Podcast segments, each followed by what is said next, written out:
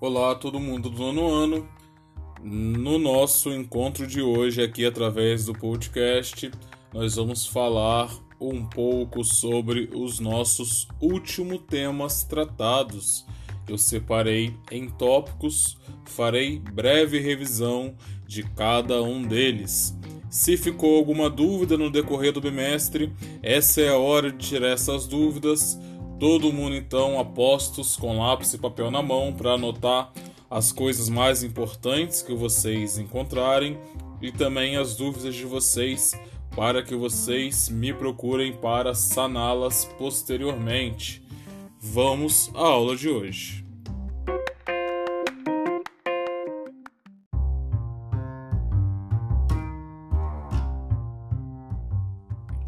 Bom, primeiro tópico que nós vamos falar é sobre globalização. Nós vimos no início do bimestre a conceituação de globalização e vale lembrar que é um fenômeno muito complexo que acontece ainda hoje, então é um fenômeno contemporâneo e para que a globalização aconteça, ela depende, ela acontece por meio de vias e fluxos. As vias são os caminhos pelos quais essa globalização acontece. Pode ser caminho político, informacional, econômico e daí por diante. E os fluxos são os movimentos que acontecem dentro da globalização. E daí nós vamos ter também vários fluxos: fluxos de mercadorias, de pessoas, de capitais e de informações. Então, dentro do contexto da globalização, o tempo todo a gente vai ver acontecer esses fluxos entre essas vias e muitas das vezes essas vias e esses fluxos se cruzam. Isso é típico da globalização. Os países estão interligados através dessas vias. E já que estamos falando de mundo interligado, não podemos deixar de falar também de redes. A globalização não aconteceria se tivéssemos redes espalhadas pelo mundo. Redes de informática, por exemplo, redes de mercadoria, de produção. Uma parte de um tênis é produzido no Vietnã, a outra parte é produzida na China e a finalização do tênis é nos Estados Unidos, onde se coloca uma etiqueta e dali se exporta aquele tênis para o mundo todo. Isso é característico da globalização, só acontece devido à rede de produção que há e há outras redes também na globalização. E se estamos falando de redes, não tem como a gente deixar de falar das empresas transnacionais. Por que, que elas chamam transnacionais? Que elas não estão limitadas ao seu país de origem, ao país onde elas surgiram. As empresas transnacionais têm uma atuação global, até por isso que elas são características também da globalização. Eu dei o exemplo do tênis, podemos dar exemplo de várias outras coisas que são produzidas num país, mas não é originária daquele país. A Coca-Cola pode ser um exemplo maravilhoso disso. Tem Coca-Cola no mundo todo, mesmo sendo uma empresa cuja origem está nos Estados Unidos. E daí a Coca-Cola espalha suas fábricas pelo mundo para produzir o seu produto e assim conseguir vender mais, conseguir mais público. Empresas de comida fazem isso, de bebida, de carros, de tênis, de roupas várias empresas do mundo faz isso. Se você pegar uma roupa sua que você comprou na Renner ou mesmo na C&A, na Riachuelo, procura lá na etiqueta onde que aquela roupa foi produzida. Tem roupa que é produzida na Índia, roupa que é produzida no Vietnã, na China, na Malásia e daí por diante. Os países asiáticos se destacam muito nessa produção porque são países onde a mão de obra é abundante e barata e a matéria-prima também tem grande disponibilidade. Então, as empresas, visando essas questões, acabam migrando, acabam abrindo filiais em países que nós chamamos de países periféricos e assim elas se espalham pelo mundo. Mas daí vale lembrar, a maior parte do lucro é remetido ao seu país de origem. Então, quando a Coca-Cola fatura, sei lá, um bilhão no Brasil, esse um bilhão não fica no Brasil totalmente. A maior parte dele volta para os Estados Unidos, que é onde está a sede da empresa, é onde está o seu capital bruto.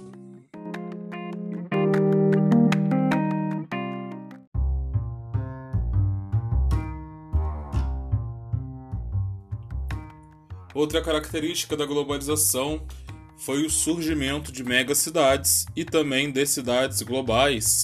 Uma definição rápida de megacidades, podemos dizer que são cidades que contam com mais de 10 milhões de habitantes.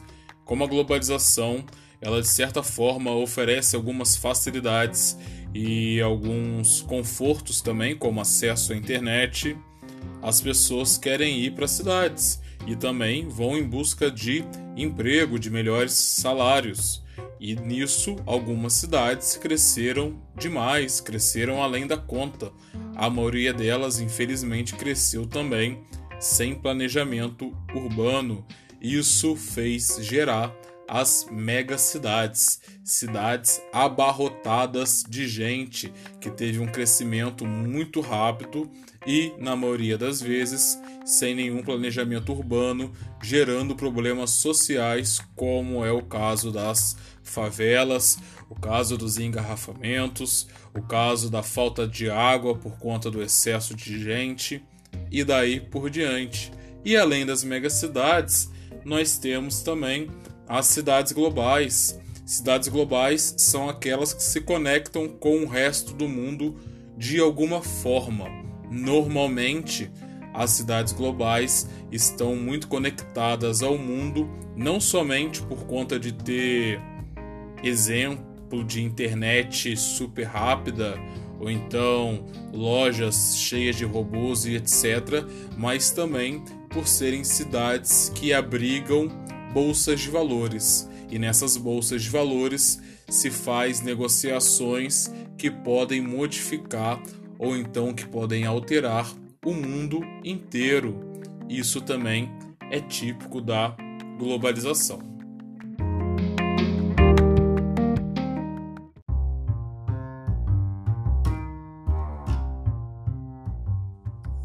Outro aspecto importante da globalização que a gente não pode deixar de falar é a ligação entre globalização e cultura. Muitas das vezes a globalização ela acaba afetando negativamente as culturas locais. Vou dar um exemplo que é mais fácil da gente entender. Aqui no Brasil hoje, se eu quiser almoçar hoje ou amanhã um acarajé, vai ser muito mais difícil de encontrar do que se eu quiser almoçar um sushi, uma comida japonesa de modo geral. Isso acontece porque a comida japonesa que é típica da globalização, ela acabou se tornando aí um produto que existe em grande parte do mundo.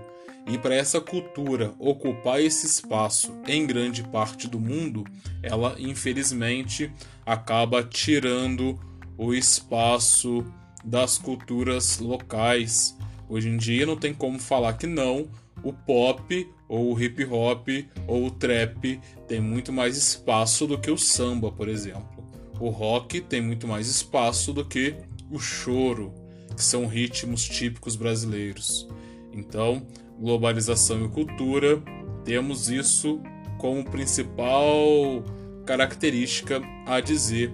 A globalização ela acontece também por uma via cultural e nessa via cultural vai se beneficiar os países que têm mais grana, os países que têm mais importância no mundo. Então, os Estados Unidos consegue exportar e impor a sua cultura para o mundo todo. O Japão, como segunda potência mundial, consegue fazer isso livremente também.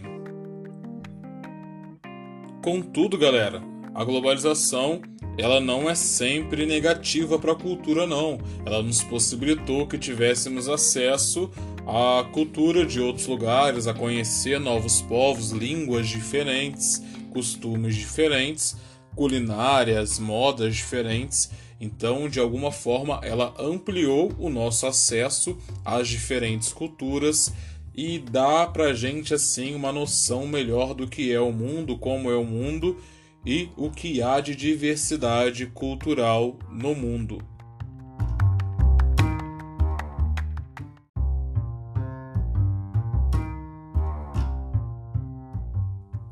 Por último, mas não menos importante, temos que falar um pouco também sobre globalização e meio ambiente. A globalização ela está extremamente ligada ao consumo. Quando nós aumentamos o nosso consumo, nós aumentamos também duas coisas: a produção e a produção de lixo. Então, a produção do produto novo e o descarte, o lixo. Como a globalização ela incentiva o nosso consumo, cada vez a gente consome mais, cada vez também a indústria vai utilizar mais matérias-primas, mais energia e daí a gente vai descartar mais e mais produtos no meio ambiente. E o meio ambiente já dá claros sinais de esgotamento, com poluição atmosférica, poluição das águas, esgotamento dos solos, desertificação em diversas regiões do mundo.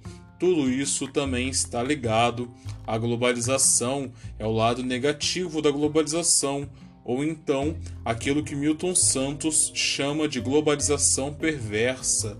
A globalização tem um lado ruim, ela tem um lado negativo que leva à destruição do meio ambiente e também ao aprofundamento das diferenças socioeconômicas, tanto entre os países como também entre as pessoas.